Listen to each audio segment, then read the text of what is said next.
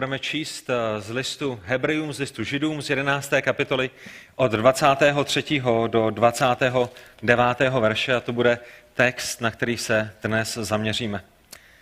Boží slovo říká, vírou Mojžíš, když se narodil, byl svými rodiči po tři měsíce skrýván, protože viděli, že dítě je krásné a nezalekli se králova nařízení. Vírou Mojžíš, když vyrostl, odmítl být nazýván synem faraonovi dcery a vyvolil si raději spolu s božím lidem snášet útrapy, než mít dočasný požitek z hříchu. Za větší bohatství než poklady Egypta pokládal pohanu Kristovu, neboť zhlížel ke své odplatě. Vírou opustil Egypt a nebál se králova hněvu. Odolal, jako by viděl neviditelného. Vírou slavil hod beránka a pokropení krví, aby se z houbce nedotkl jejich prvorozených. Vírou prošli rudé moře jako po suché zemi, když se však o to pokusili egyptiané, moře je pohltilo. A tak, pane Bože, Otče náš, my tě prosíme, aby toho dnešního čtvrtečního večera ty si požehnal svému slovu a prosíme tě o to, aby si nás budoval, pozbuzoval, abychom na základě těchto hrdinů víry, které procházíme v těchto týdnech, byli budováni i ve naší víře vůči tobě, aby naše víra byla posílena. Za to tě prosíme ve jménu Pána Ježíše Krista, našeho drahého spasitele. Amen. Amen. Můžeme se posadit.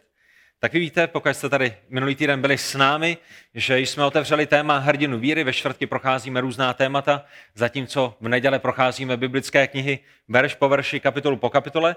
A minulý týden jsme začali to téma hrdinu víry pohledem na život nejznámější novozákonní postavy nejznámější kromě Pána Ježíše Krista, samozřejmě tím nebyl nikdo jiný než apoštol Pavel. A pán Bůh proměnil mohutným zázrakem znovu zrození tohoto pronásledovatele církve, který se stal někým, kdo byl pro Kristovo jméno pronásledován. To znamená, sám křesťany pronásledoval, Bůh ho zachránil, Pán Ježíš ho znovu zrodil a on se stal kazatelem a poštolem církve, který nakonec pro jméno Krista sám přišel o svůj život. My jsme se minulý týden dívali do listu Židům, do 13. kapitoly 7. verše, kde nám řečeno, vzpomínejte na své vůdce, kteří k vám mluví boží slovo. Pečlivě pozorujte, jaký byl konec jejich života a napodobujte jejich víru. A přesně to chceme dělat i tyto čtvrteční večery. A nejenom čtvrteční večery, ale, ale celý náš život. Chceme před sebou mít zástup svědků, hrdinu víry, kteří nás budou pozbuzovat, kteří nás budou hnát, kteří, nás, kteří nám budou fandit, jestli to můžeme vyjádřit tímto sportovním termínem, v tom, abychom šli za Kristem, v tom, abychom vytrvali. A chceme se dívat na jejich příklady, protože jejich příklady táhnou, protože jejich příklady jsou pozbudivé a je dobré vidět, čím lidé prošli, už jenom proto, abychom viděli, jak malé jsou ty naše strasti, že? A když procházíme nějakými těžkostmi a říkáme si, to už nezvládneme, a potom vidíme někoho, kdo prošel něčím daleko horším, tak si říkáme, pane Bože, to moje, ta moje těžkost je tak malá ve srovnání s někým jiným.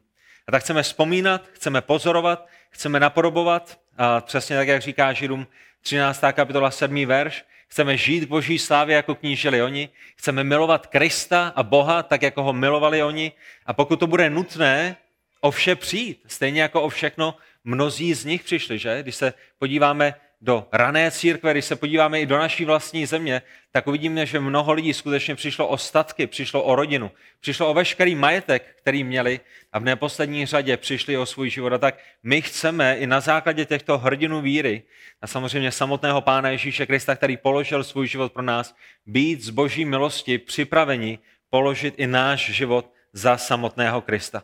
A dnes večer se podíváme na největší a nejznámější starozákonní osobu, aby už jste to určitě poznali z toho textu, z listu Židům z 11. kapitoly, na osobu Mojžíše, který je ve starém zákoně zmiňován možná 770krát, to znamená opravdu veliká, veliká, veliká osobnost. A ten jeho vliv, Mojžíšův vliv, přesahuje i na stránky Nového zákona, kde, kde se o něm jmenovitě mluví, možná 80krát. Mojžíš uh, není pouze jednou z největších postav lidských dějin, ale je také osobou, kterou si pán Bůh použil k tomu, aby, aby skrze ní zaznamenal prvních pět knih, které v Bibli máme. První až pátou Mojžíšovu, Genesis, Exodus, Leviticus, Numery a Deuteronomia. Všechny tyto knihy jsou zapsány Mojžíšem, jednou osobou, i když by se nám naši liberální přátelé snažili namluvit něco jiného. Kromě tedy konce Deuteronomy, kde se píše o Mojžíšově smrti, tak je očividné, že Mojžíš nezapsal konec Deuteronomy o své smrti, ale že to potom zapsal někdo jiný. Ale jinak těchto pět knih jsme dostali skrze Mojžíše, který, který byl veden, unášen Duchem Svatým, tak jak tyto věci zapisovala. Když přijde na život Mojžíše, předtím, než se dostaneme k našemu textu v Židům 11. kapitole, na kolik etap byste rozdělili Mojžíšův život? Když vám řeknu, že se dožil 120 let, dal by se, dal by se jeho život rozdělit na 40-leté období, kolik etap života, na kolik etap života byste ho rozdělili? Na tři. Těch prvních 40 let svého života prožil kde? Mojžíš první 40 let svého života prožil ve faraonově domě jako adoptovaný uh, egyptský princ, že? Vy si určitě vzpomenete na to, že se narodil do židovské rodiny, ale ta jeho rodina ho musela vyslat v košíku po Nilu, protože ta doba, do které se Mojžíš narodil, byla dobou, kdy faraon um, se rozhodl zabít všechny uh, muže, kteří se narodili židovskému národu. Vy víte, že v tu dobu, kdy se uh, Mojžíš narodil, tak židovský národ byl už možná 300 let v zajetí v otroství Egypta, kde jim sloužil.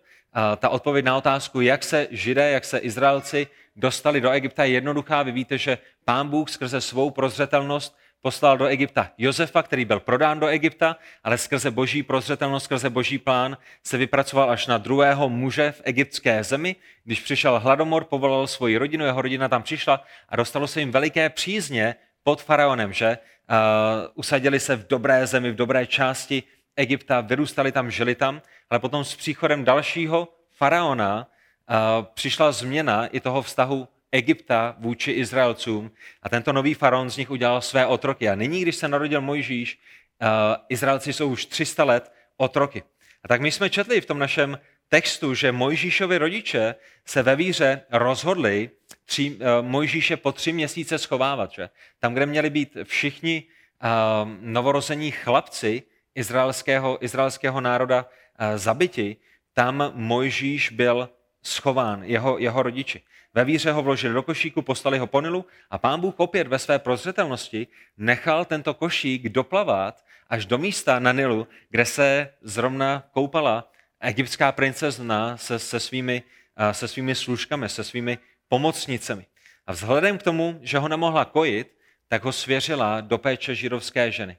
A pokud jste četli příběh o Mojžíši, tak si určitě pamatujete, že opět díky boží prozřetelnosti Miriam, která sledovala svého bratra v tom Nilu, a tak navrhla, já mám židovskou ženu, která je schopná ho odkojit a Mojžíš se ohromným jedinečným božím vedením dostal zpátky do své rodiny. A v čem je to jedinečné je, nejenom, že byl zpět u své maminky, která ho kojila proto, aby ho mohla předat eh, té, židov, té egyptské princezně, ale je to také jedinečné v tom, že pravděpodobně v tomto období Mojžíš dostal základ dostal biblický základ, dostal základ o, o víře, kterou oni jako Izraelci měli. Že? To znamená, s největší pravděpodobností, podle toho, co si myslí starozákonní um, badatelé, tak Mojžíš mohl vyrůstat v té své rodině až do nějakých desíti nebo dvanácti let. A pokud máte děti, pokud jsou děti kolem vás, tak to víte, že je to ten věk, kdy jsou děti nejvíce tvárné. A ta jeho maminka s jeho tatínkem do Mojžíše určitě vkládali mnoho informací o živém a pravém Bohu, o Bohu Abrahama, Izáka a Jákoba, o Bohu, který je stvořitelem nebe a země. O Bohu, který zaslíbil Abrahamovi zemi, který zaslíbil Abrahamovi, že skrze jeho símě přijde spasitel, přijde Mesiáš, který vykoupí svůj lid z jeho hříchu. A nejenom to, ale že také vykoupí svůj izraelský národ z toho, z toho otroctví, ve kterém jsou, protože Bůh zaslíbil, že v tom otroctví budou 400 let. A tak Mojžíš dostával těch svých prvních 10-12 let pevný základ, co se pravd o hospodinu týká. A díky tomuto základu se později ve svém životě mohl vzdát Egypta se všemi těmi bohatstvími, které nabízí. A to je velice důležité pro ten náš text, do kterého se za malou chvíli podíváme. A tak jak důležité i pro vás, pro rodiče, ať už máte malého Jeňu nebo malého Kubu nebo malého uh, kohokoliv, nebo budete mít někdy, uvědomit si i tady na tom příběhu, jak je důležité položit dobrý základ do života našich dětí, protože přesně to se stalo s Mojžíšem. Dostal dobré biblické vyučování, dostal dobrý světonázor, dostal pravdu božího slova, jak jsme se zde vzali pravdy o Pánu Bohu, že je stvořitelem, jak se věci mají, na čem nejvíce záleží. Jeho rodiče ho učili vidět svět skrze brýle boží pravdy, rozumět tomu, co je zlé a co je spravedlivé, jaký je standard svatosti, že tím není nikdo jiný než samotný hospodin, jak Boha milovat, jak Boha následovat a jak žít ve světě, který je plný model. A to je velice důležité. Proč? Protože jak Mojžíš, tak i naše děti musí být připraveni na to, že jednoho dne je začne vychovávat Egypt. Není to tak? Jednoho dne, dříve nebo později, naše děti dostanou egyptské vzdělání, dostanou světské vzdělání, které jim bude nalívat a bude je masírovat a bude je indoktrinovat a bude, bude jim vymývat mozek nejrůznějšími eh, lžmi, eh, nepravdami, které se týkají našeho původu, které se týkají morálky, které se týkají lidského bytí, které se týkají, jak, jak budou věci na věčnosti. A proto potřebujeme stejně s Mojžíšovými rodiči položit pevný základ i našim, našim dětem. To znamená, to je těch prvních 40 let Mojžíšova života. Prvních pár let svého mládí vyrůstá pod svojí maminkou, ale ta je potom povolána k tomu, aby ho předala zpátky té egyptské princezně, která ho potom vyučuje ve všem možném a nemožném egyptském, egyptské moudrosti. A těch druhých 40 let, to druhé období Mojžíšova života, vy víte určitě, že prožil v Midiámnu, kam utekl před faraonovým hněvem a kde ho Bůh čtyři desetiletí skrze práci pastýře ovcí připravoval na to, aby byl, aby byl dobrým pastýřem božího lidu. Až ho pán Bůh po těch 40 letech, když mu bude 80 let, pošle zpátky do Egypta, aby vyvedl jeho lid. A zde byl také povolán v tomto druhém období jeho života, na konci tohoto druhého období jeho života, byl povolán Bohem k vyvedení Izraelců z egyptské země. To znamená, určitě si pamatujete, hořící kéř a Mojžíš k němu přistupuje, neví, co se děje a zprostřed keře promlouvá hospodin a říká Mojžíšovi, aby si zul opánky, aby si zul sandále, které má, protože místo, na kterém stojí, je svaté a, a Bůh, hospodin, nyní říká Mojžíšovi, že slyšel hlas svého národa, který k němu volal a, a že pošle Mojžíše, aby je vyvedl zpět. A Mojžíš má spoustu výmluv, Mojžíš není hrdina, Mojžíš se vymlouvá, že neví, co bude říkat a, a že koktá a tady to a tamhle to a co si o tom budou myslet Izraelci, ale pán Bůh ho vysílá, mocně ho vysílá a Mojžíš potom jde.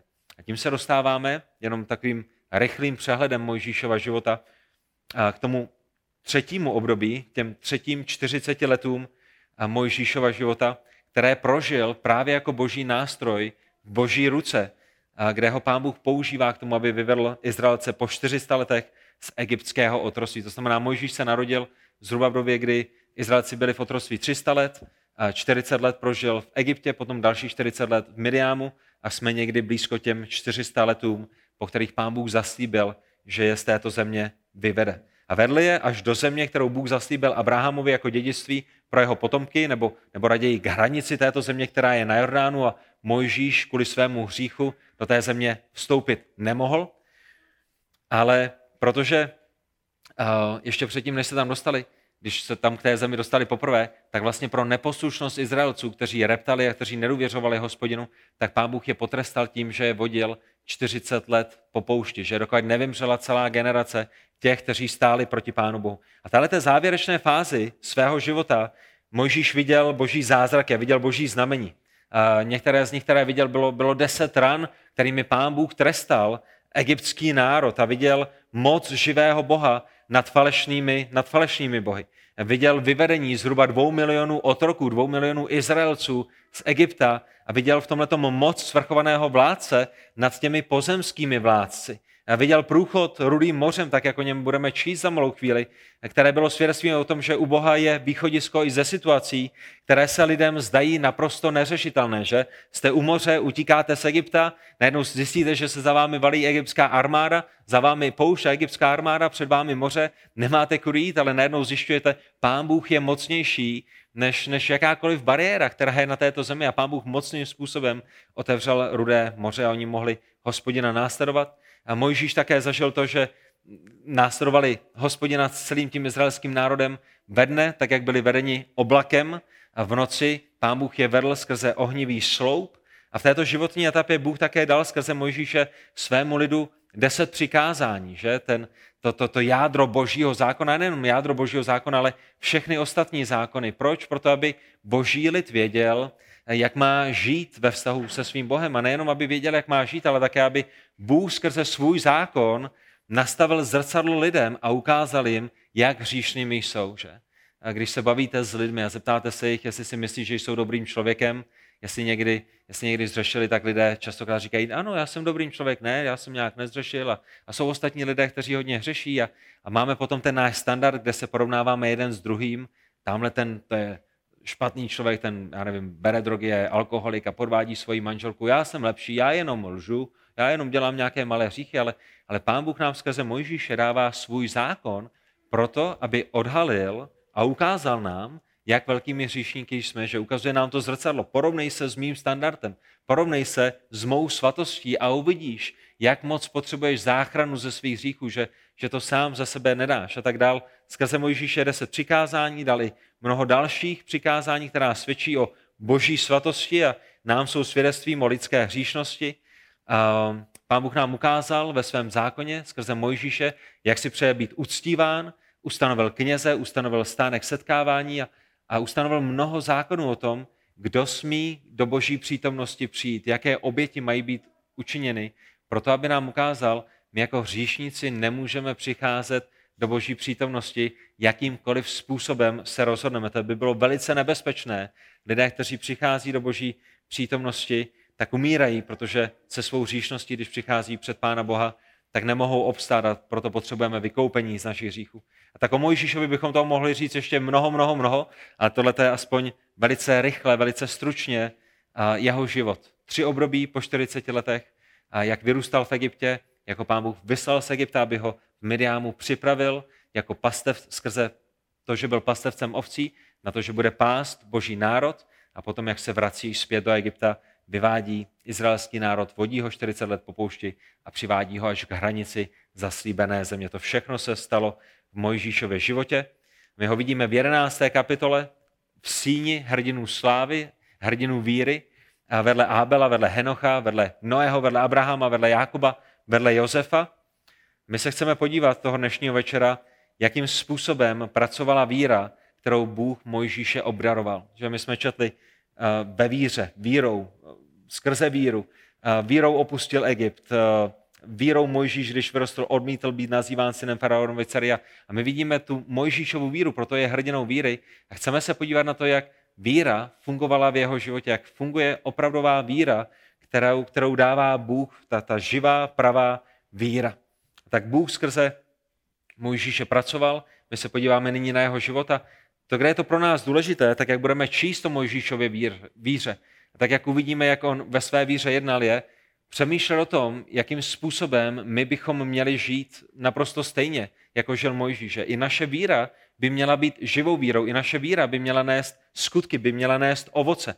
My nejsme spaseni skrze naše skutky, ale jsme spaseni pro dobré skutky, které Pán Bůh předem připravila.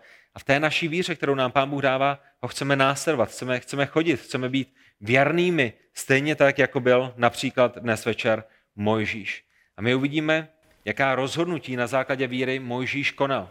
Uvidíme, jak žil v důsledku toho, čemu věřil a jak bychom měli ve víře žít také my každý den, rozhodnutí za rozhodnutím, dělat rozhodnutí, která, která oslaví Pána Boha, a která, která nám Pán Bůh připravil. A tak v těch verších 23. až 29. my uvidíme Mojžíše, jak dělá jedno bohulibé rozhodnutí ve víře za druhým. Rozhodl se důvěřovat Bohu, rozhodl se spolehat na hospodina s věcmi, které nyní nevidí. A místo toho, aby se spolehal na svůj vlastní rozum, místo toho, aby se spolehal na svou vlastní moudrost a držel se věcí, kterých se mohl dotknout, kterých se mohl chopit a, a egyptských bohatství, tak jedná ve víře v neviditelného a, a jde, neví kam, následuje Boha, neví, jak věci dopadnou, ale jedná na základě víry. A tak Pojďme se rychle podívat na čtyři, na čtyři body. Ten první z nich je, že Mojžíš vírou dal přednost útrapám božího lidu před světským postavením. Body v kuřimi jsou většinou velice krátké, ale já jsem přemýšlel celé odpoledne, jak to zkrátit a, a, a ne, nepřišel jsem na to. Možná přijete na to, jak, jak tenhle ten bod zkrátit. Ale, ale to, co vyjadřujeme v tom prvním bodu, je to, co vidíme ve 24., 25. a 26. verši, kde čteme o tom, že Mojžíš vírou dal přednost útrapám božího lidu. To je to, co skrze víru přijal, čemu dal přednost před světským postavením a světskými požitky a světskými poklady, které nabízel Egypt. A to bylo možné pouze jedině skrze víru. Ve 24. verši, pokud máte otevřené Bible, tak čteme vírou Mojžíš, když vyrostl, odmítl být nazýván synem faraonovi dcery. A to je, velice, to je velice nádherné, protože když přemýšlíte o tom, na základě čeho tak Mojžíš jednal, že? V té naší hlavě my si častokrát představíme, jeho maminka ho poslala po Nilu, egyptská princezna ho vzala, byly mi tři měsíce a od té doby vlastně ho kojila možná 8 měsíců, 9 měsíců, ta jeho maminka, která ho potom dala zpátky do toho, do toho egyptského paláce, ale, ale když potom přijdeme na Židům 11. kapitolu 24. verš, vírou Mojžíš, když vyrostl, odmítl být nazýván faraonov, synem faraonovi dcery, tak se musíme ptát, kde se to v něm vzalo, že? On vyrůstá v paláci, on vyrůstá v tom chrámě, on vládne otrokům, on nemá židovské vzdělání, které by dostal od Egypta. A ta odpověď na to, kde se to v něm vzalo, je, právě tak, jak jsme mluvili na začátku, v tom, že jeho maminka ho měla déle než jenom pár měsíců, mohla mu dát dobrý, solidní, biblický, bohabojný základ pro jeho, pro jeho život. A proto Mojžíš, když nyní vyrůstá, tak se odmítá nazývat synem faraonovi, ceny, eh, faraonovi dcery raději. A později dostal ve svém životě, potom co dostal vyučování biblické od své maminky, tak dostal samozřejmě to nejlepší egyptské vzdělání, ale v jeho 40 letech přišel čas na rozhodnutí. A písmo o tom mluví velice jasně. A to rozhodnutí bylo velice, velice jednoduché.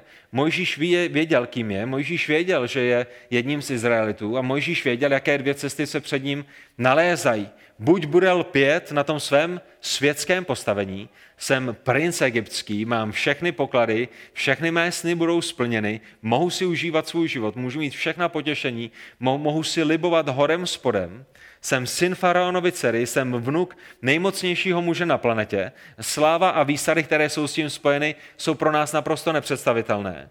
A nebo se toho vzdám kvůli božímu povolání v mém životě.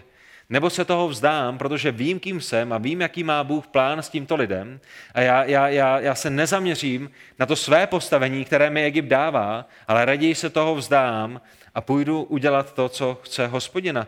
Štěpán knize skutků v 7. kapitole, který je unášen duchem božím, popisuje tuto skutečnost. Ve skutcích 7. kapitole od 22. do 29. verše. Vy si pamatujete, předtím, než Štěpán je ukamenován, než je zabit pro jméno Pána Ježíše Krista, tak má nádherné jedinečné kázání. A v tomto kázání mluví o Mojžíšovi ve 22. verši 7. kapitoly, kde říká farizeum, kteří jsou kolem něj, Mojžíš byl vychováván ve vší egyptské moudrosti, o tom jsme mluvili, a byl mocný ve slovech i ve svých skutcích. A když se dovršoval jeho 40. rok, vstoupila mu na srdce myšlenka, aby se podíval na své bratry, syny Izraele. On věděl, že jeden z nich, že tady jsou ty otroci, pán Bůh ho nějakým způsobem přitáhl, osvítil, připomněl mu tyhle ty skutečnosti a on se rozhodl, že se bude podívat na své bratry, syny Izraele. A uviděl, jak se jednomu z nich děje křivda, zastal se ho a pomstil utiskovaného tím, že Egyptiana zabil. To, že Egyptiana zabil, samozřejmě není správné, to, to, to není biblické, není to, není to bohulibé, eh, že vzal spravedlnost do svých rukou, ale, ale, ale minimálně zde vidíme ten moment rozhodnutí. Budu na straně Izraele, budu na straně Boží, anebo budu na straně Egypta. Ke komu se přikloním? Vidím zde nepráví, vidím, vidím, jak jdou proti jednomu z mého lidu. A tak Mojžíš věděl, kým je, věděl, že je Izraelcem, že Izraelci jsou jeho bratři, vidí, jak jsou utiskovaní a zastává se v tenhle ten moment svého lidu, když toho Egyptiana zabil. To znamená, rozhodl se jít velice jasně jedním směrem. Mojžíš pravděpodobně věděl, co, co mu v takový moment hrozí, že? Věděl, že kdo zabije Egyptiana, tak, tak mu hrozí trest smrti. Jeho nevýjímají. Ale Mojžíš se rozhodl, že nebude lpět na svém světském postavení, protože věděl, že Bůh má lepší království, lepší odměnu a lepší a důležité povolání pro jeho život. Ve 25. verši my čteme, že Mojžíš nejenom to, ale také si vyvolil raději spolu s božím lidem snášet útrapy, než mít dočasný požitek z hříchu. A tak v první řadě Mojžíš v tom 25. verši odmítl být nazýván synem faraonovi dcery, A autor listu Židům nyní pokračuje a říká, že Mojžíš si vyvolil raději spolu s božím lidem snášet útrapy, než mít dočasný požitek z hříchu. A, a všimněte si, že Mojžíš si to vyvolil, že to bylo vědomé rozhodnutí na straně Mojžíše. To nebyla náhoda, to nebyla nehoda, a to nebylo, že, že, že se ráno probudil a hodil, hodil si kostkama nebo tahal, tahal špejle a, a, a podle toho zjistil, která, která, co, co bude dělat, ale je to vědomé rozhodnutí, které, které za něj neudělali jeho rodiče, které, které za něj neudělali jeho kamarádi, jeho přátelé, ale které musel udělat sám. Vyvolil si, že bude raději spolu s božím lidem snášet útrapy, než mít nějaký momentální, dočasný požitek z hříchu. A to, co to v sobě zahrnovalo, je, že zvážil důsledky svých činů. Promyslel, kam bere život v egyptském království a kam bere život božího lidu. Dal přednost nepomíjejícím požitkům božího lidu před dočasným požitkem z hříchu a udělal, udělal Boha oslavující rozhodnutí. A přátelé, drazí v Kristu, vy každý jeden z vás jste v určité formě, ve stejné podobě, nějakým způsobem den za dnem, hodinu za hodinou, rozhodnutí za rozhodnutím, ve stejném postavení. Půjdu boží cestou, anebo půjdu světskou cestou. A budu žít na základě pocitu, budu žít na základě toho, co chce moje tělo a toho, co je pohodlné, anebo budu žít na základě toho, co, co, co, co je boží a co je boží vůle, i když to bude možná daleko těžší, že? Půjdu hříšnou cestou a budu mít ten dočasný požitek z hříchu, protože hřích je skutečně na nějakou krátkou dobu uh, zábavný a, a, a, a rozkošný a, a, a, a, a nějakým způsobem naplňující, ale jenom do té doby, než vás zabije, že? Když hřešíte, tak opravdu je tam to zrušení, je tam, je tam ta radost a, a konečně mám něco, co jsem vždycky chtěl, naplnil jsem ty své touhy a ukradl jsem to, a nebo, nebo cokoliv dalšího si, si domyslíte, ale, ale my vidíme, jak hřích zabíjí a Mojžíš se rozhodl v tomto momentě jít za hospodinem. Udělal Boha, roz, Boha ostavující rozhodnutí. A nehleděl pouze na to tady a teď, ale přemýšlel o věčnosti. A problém mnoha lidí, a možná i problém některých z nás, a já vím, že mně se to někdy stane, je, že nehledíme dostatečně daleko, že máme, máme, jsme v nějaké situaci, máme před sebou nějaké rozhodnutí a je to jako kdyby nám hřích zatemněl mysl, je to jako kdyby nám hřích nasadil klapky na oči a my jsme jenom viděli teď tu vteřinu a teď jenom tu minutu a na základě toho děláme rozhodnutí, že? Ano, když to teď udělám, když to teď tady nějakým způsobem hříšným pořeším, tak mi bude dobře. A ono to skutečně tak je, že na půl minuty je mi dobře, na minutu je mi dobře, ale my nevidíme, jaké důsledky ten náš hřích bude mít za deset minut, za hodinu, za dvě, za tři, jak, jak to neovlivní pouze mě, ale jak to, jak to ovlivní i další lidi, kteří jsou kolem nás. A problém mnoha lidí je, že nehledí dostatečně daleko, nepřemýšlí o tom, jak jejich rozhodnutí ovlivní jejich života a život jejich blízkých, ale, ale Mojžíš o tom, o tom přemýšlel minimálně, minimálně někdy, protože my vidíme, že si vyvolil raději být s božím lidem a snášet útrapy s božím lidem a zavrhl dočasný požitek z hříchu. A nejenom to, my ve 26. verši také čteme, že za větší bohatství než poklady Egypta pokládal pohanu Kristovu, neboť zlížel ke své odplatě. A tak eh, to, co my vidíme v tom 26. verši, tak jak přemýšlíme o Mojžíšovi, který, který odkládá některé věci a upřednostňuje jiné věci, je, že neměl zrak upřen na pozemské poklady, že za větší bohatství než poklady Egypta pokládal pohanu Kristovu.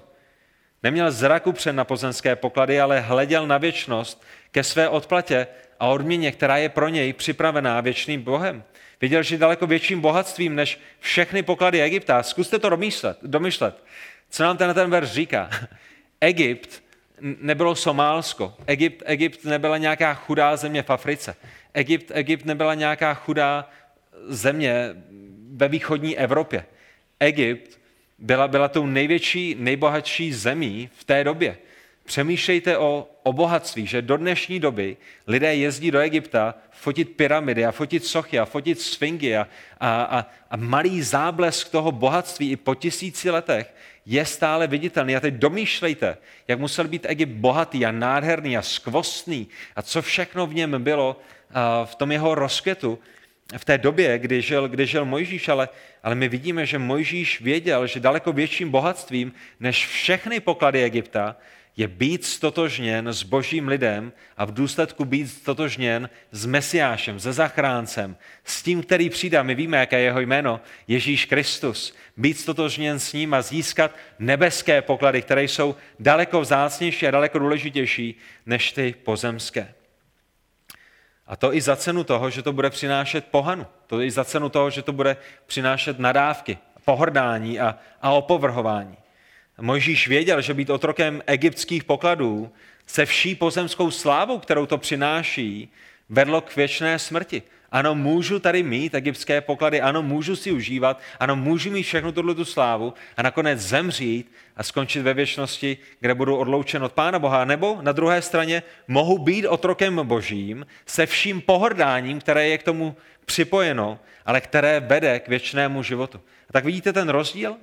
Vidíte, co dělá svět a vidíte, co dělá hřích a na druhé straně, kam vede život pro Pána Boha? Svět a hřích je, je zábavný, je vzrušující na malou chvíli, ale potom přináší smrt. A na druhé straně život pro hospodina je těžký, je náročný, mnohdy je plný opovrhování a lidé námi opovrhují stejně jako opovrhovali Kristem, ale to ovoce, které přináší, je věčnost s hospodinem, je, je věčnost s Bohem. A tak Mojžíš se nenechal zlákat světem. Udělal krok víry. Na jedné straně byly věci, které byly hmatatelné, které byly přítomné, které byly okamžitě k dispozici, že? Mojžíš má to své postavení, je v Egyptě, je princem, má veškeré bohatství, stačí, aby lusknul prsty, stačí, aby řekl slovo a všichni mu budou dávat všechno, na co si vzpomene. A tak je tam ta jistota, ta jistota, na kterou se dá šáhnout a ta jistota, která je s tím spojená. A na druhé straně je, neviditelný plán a povolání Boží. A kdo ví, jak to dopadne? Kde, kdo ví, kde skončím? Kdo, kdo ví, jestli budu mít chleba? Kdo ví, jestli budu mít vodu? Ale, ale Mojžíš odmítl ty světské věci a ve víře vykročil za hospodinem a, v důsledku Mojžíš odmítl to, o čem mluví 1. Janova, 2. kapitola 15. a 16. verš. 1. Janova, 2. kapitola 15. a 16. verš, kde čteme, nemilujte svět ani to, co je ve světě. Jestliže někdo miluje svět, není v něm otcova láska. Neboť všechno, co je ve světě, žádost těla, žádost očí a prázdná chlouba života, není z otce, ale ze světa. Rozumíte tomu? To je přesně to, co udělal Mojžíš. Mojžíš se podíval na svět, Mojžíš se podíval na Boha a Mojžíš se rozhodl, že odmítne a že nebude milovat tu prázdnou chloubu života.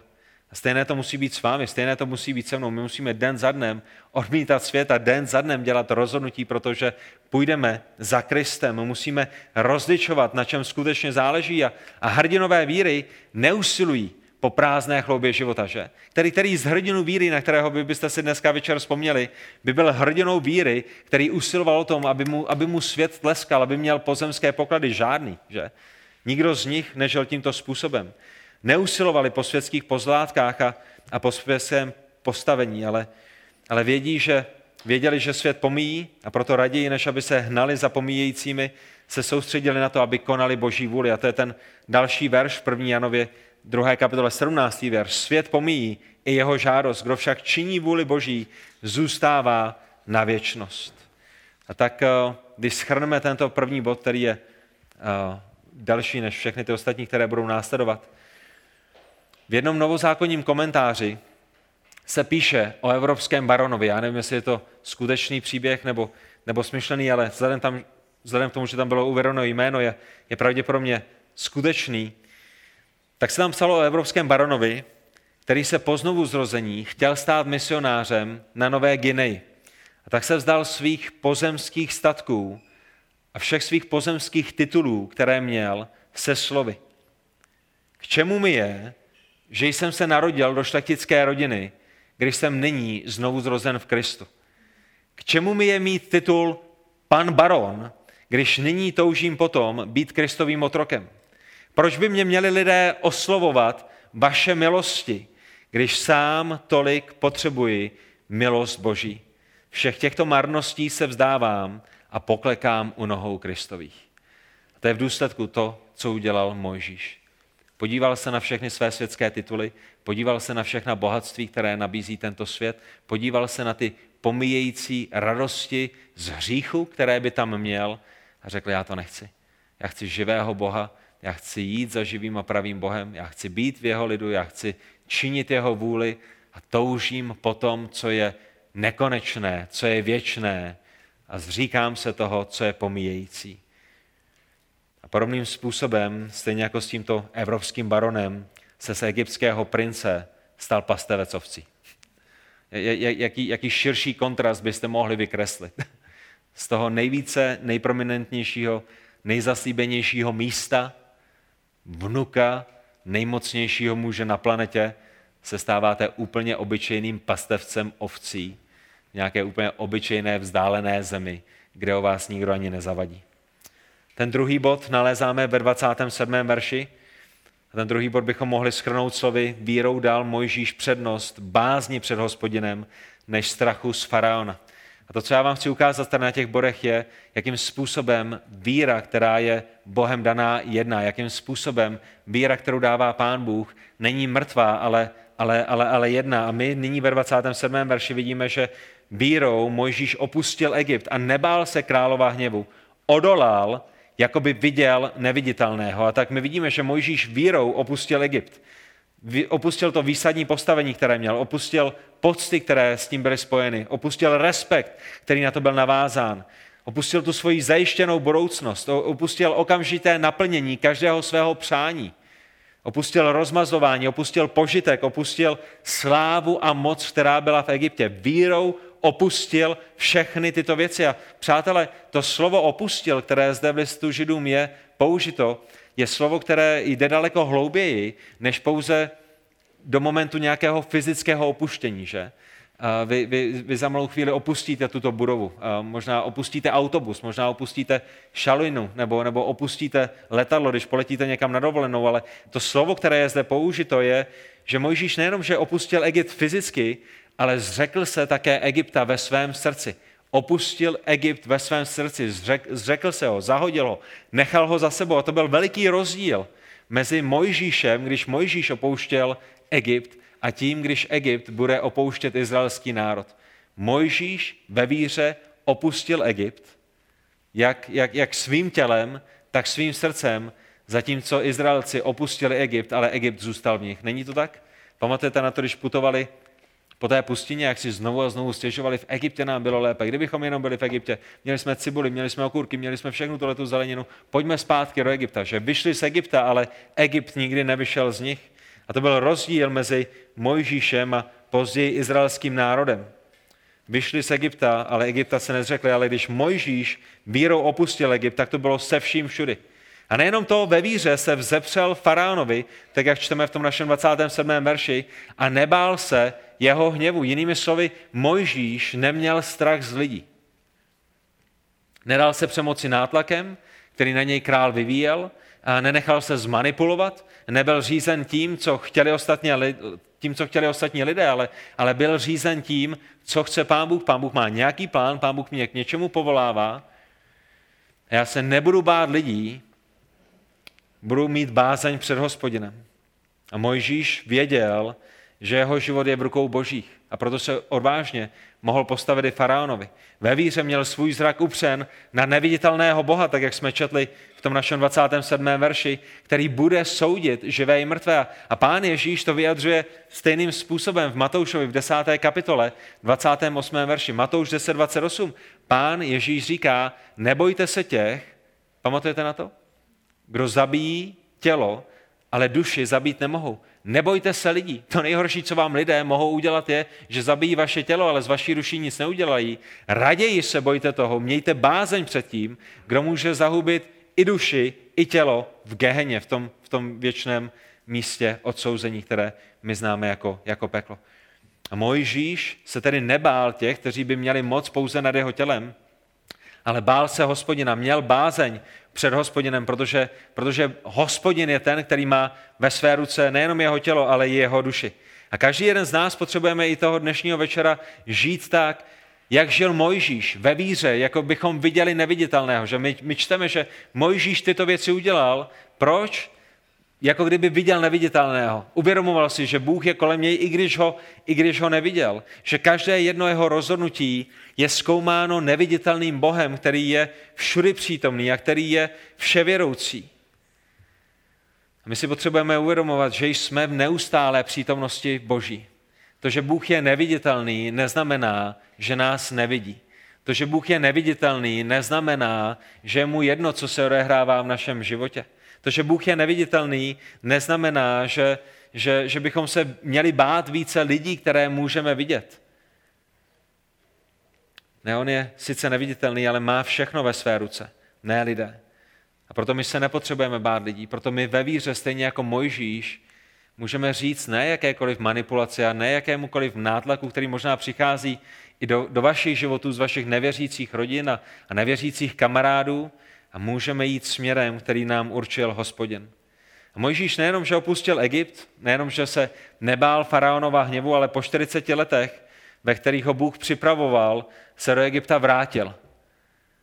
On odešel z Egypta, kde zabil Egyptiana, kde pravděpodobně někde v jejich archívech by bylo, když Mojžíš překročí hranice, zatkněte ho, dejte ho do vězení, protože, protože jeho trest není promlčen. On se nebojí, protože ví, že je v ruce neviditelného, ví, že jeho život má ve své ruce neviditelný hospodin a vrací se zpátky do Egypta, aby vyvedl boží lid.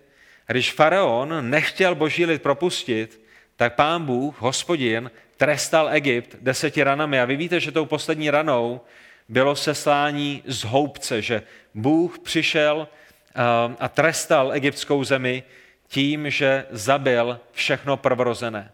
Od syna faraona až po, až po dobytek, až po prvorozené mezi, mezi dobytkem. Ale pán Bůh zajistil ochranu pro svůj lid a všechny, kteří se na něj spolehnou. Že pamatujete? V knize Exodu ve 12. kapitole, celá ta 12. kapitola o tom, o tom, o tom mluví. Exodus 12. kapitola mluví o tom, jak pán Bůh přichází k Mojžíšovi a říká mu, tady je, co se bude dít, přijde poslední rána, přijde z houbce, projdu egyptskou zemí, zabiju všechno prvorozené, ale tady je, jak se můžete ochránit. Tady je, tady je jak, jak přejdu váš dům, tady je, jak přehlédnu váš dům.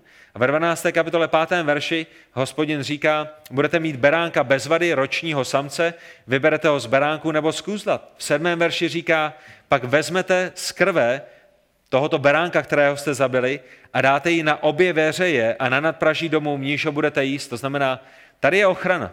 Vemte beránka, který je bez vady, vemte beránka, který je dokonalý, zabijte ho, jeho krví potřete veřeje, potřete uh, vchod do vašeho domu. A potom ve 12. až 13. verši té 12. kapitoly pán Bůh říká, jak to bude fungovat. Té noci projdu egyptskou zemí a pobij v egyptské zemi všechno prvorozené, od lidí až po dobytek. Vykonám soudy nad všemi bohy Egypta, já, hospodin. Krev na domech, v nichž budete, bude vaším znamením. Když uvidím tu krev, pominu vás a nebude mezi vámi zhoubná pohroma, když budu být Egypt, egyptskou, egyptskou zemi. A v tomto kontextu se nacházíme, když nyní přicházíme do toho našeho třetího bodu, který nacházíme v 28. verši, kde vidíme, že Mojžíš vírou dal přednost boží ochraně před svou vlastní. Mojžíš vírou dal přednost boží ochraně, než aby se snažil zachránit a vykoupit nějakou svojí vlastní silou, svými vlastními skutky. Ve 28. verši my čteme, vírou Mojžíš slavil hod beránka a pokropení krví, aby se z houbce nedotkl jeho, jejich prvorozený. Že? To znamená, my vidíme tady v tom 28. verši, že když Mojžíš vírou slavil hod beránka, tak to nebylo jenom o tom, že, že zabil toho beránka, že upekl toho beránka, že ho uvařil, že ho snědli tak, jak měli být. O, o čem by to bylo? Někdo věřil Pánu Bohu, že má zabít beránka? Ale v tom kontextu toho exodu 12. kapitoly my rozumíme tomu, že když vírou slaví hor beránka, a když vírou slaví to pokropení krví, tak se vírou spolehá na boží zaslíbení toho, že bude ochráněn krví tohoto beránka. Nešlo tedy jenom o nějakou hostinu, ale šlo o projev důvěry hospodinu. Šlo o to, že se spolehnul na hospodina, že Bůh dodrží svůj slib a že skutečně pro prolitou krev beránka nenavštíví ten jejich dům. A zkuste to rozmýšlet. Sedíte ve svém domě, zabili jste beránka, máte misku s krví, potřeli jste ty veřeje, přichází noc, je tma venku A protože nemáte dobré okna, jako je máme v 21. století a nemáte dobré dveře, jako je máme v 21. století, tak slyšíte ten nářek, který se začíná rozléhat celou egyptskou zemí, tak jak Bůh trestá Egypt, tak jak ve všech domech, které nejsou potřeny krví beránka, dochází ke smrti všech prvorozených. Jestli váš otec byl prvorozený, je mrtvý. Jestli vaše matka byla prvorozená, je mrtvá. Jestli vy máte bratra, který byl starší než vy, je mrtvý. Jestli v tom domě jste měli ovečku nebo kravku nebo, nebo, nebo nějaké zvíře, které bylo prvorozené, je mrtvé a všichni ostatní, kteří jsou v tom domu, naříkají na to ohromnou ztrátou, která tam je. A vy slyšíte ten nářek, jak se přibližuje, tak jak Bůh prochází jednu ulici za druhou a jediné, co máte, je nějaká krev mrtvého zvířete na svých dveřích. A boží zaslíbení, že pokud tak učiníte, tak vás Bůh přehlédne, tak vás Bůh ochrání, tak vás Bůh mine. Slyšíte, jak v domech vlevo je nářek? Za malou chvíli slyšíte, jak nářek je i v domech vpravo? A vy víte, že Bůh splnil své zaslíbení že přešel váš dům, protože vy jste se spolehli na ně. Je to nádherný obraz spásné víry. Že? Je to nádherný obraz spásné víry, která se naprosto svěřuje do božích rukou, která nepřichází s nějakými vlastními skutky a vlastními zásluhami a pane Bože, tady je 150 důvodů, proč by si mě měl zachránit, ale spolehá se na zástupnou oběť někoho jiného, spolehá se a důvěřuje božím zaslíbením a božím svědectvím a, a božího, boží, božímu slovu. Mojžíš se nespoléhal na svou vlastní moudrost, Mojžíš se nespoléhal na svou vlastní dobrotu, Mojžíš se nespoléhal na egyptská náboženství, neutíkal za egyptskými bohy a, a nepřinášel si domů nějaké modly a, a nedělal tam nějaké rituály, které ho měly ochránit, ale vzal Pána Boha, hospodina, živého a pravého Boha za jeho slovo. Jestli Bůh řekl, že máme potřít dveře krví beránka, no tak je potřeme a budeme se spoléhat na to, že Pán Bůh nás ochrání. A je to také jedinečný předobraz, to, co se zde odehrává v Exodu ve 12. kapitole, Krista, který je tím dokonalým beránkem božím, který když prolil svou krev, tak, tak to jeho krví my jsme ochráněni, protože Pán Bůh vidí, že za naše hříchy bylo zaplaceno, že, že nemusí již brát náš život, protože byl dán život někoho jiného a náš dluh je splacen. To znamená, Mojžíš ve 28. verši vírou dal přednost boží ochraně před svou vlastní a nyní ještě ve 29. verši, té, kde zakončíme, čtvrtý bod, Mojžíš také dal vírou přednost božímu plánu a vedení před svým vlastním. A tak my vidíme v nejrůznější škále, z nejrůznějších úhlů Mojžíšovu víru, která jedná. Mojžíš sám o sobě nebyl žádným hrdinou, to už jsme dnes zmiňovali, měl mnoho a mnoho výmluv na to, když ho pán Bůh povolal z hořícího keře, proč nejít do Egypta, proč by pán Bůh měl poslat někoho jiného a, a proč on je nespůsobilý. Ale když pán Bůh Mojžíše důrazně vyslal, že? když mu řekl Mojžíši, kdo dal lidem ústa a kdo, kdo, kdo dělá, že lidé jsou němí a, a, a, a hluší, když Bůh Mojžíše důrazně vyslal, tak Mojžíš šel. A my vidíme, že vírou dává přednost božímu plánu a božímu vedení před svým vlastním.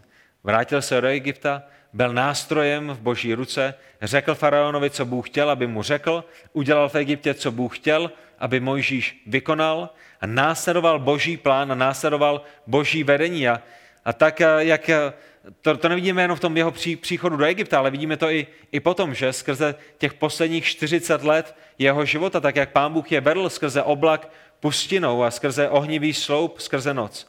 A Mojžíš byl poslušný, byl pokorný. Když se oblak zastavil, Mojžíš se zastavil. Když se oblak eh, vydal na cestu, Mojžíš ve víře v hospodina následoval jeho plán, následoval jeho vedení a v pokoře šel za ním a spolehal se na, na Boha i v monumentálním momentě, o kterém čteme ve 29. verši. Vírou prošli rudé moře jako po suché zemi, když se však o to pokusili egyptiané, moře je pohltilo. A zkuste to rozmýšlet. Jste u mrtvého moře, nemáte kam utéci, máte dva miliony lidí a balí se na vás egyptská armáda. A my čteme o tom, že vírou nejenom Mojžíš, ale celý izraelský národ prošli rudé moře jako po suché zemi. Důvěřovali Bohu.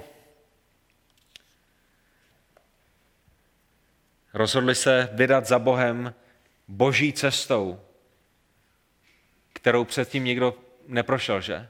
Tam nebyl most, nebyla tam nějaká dálnice.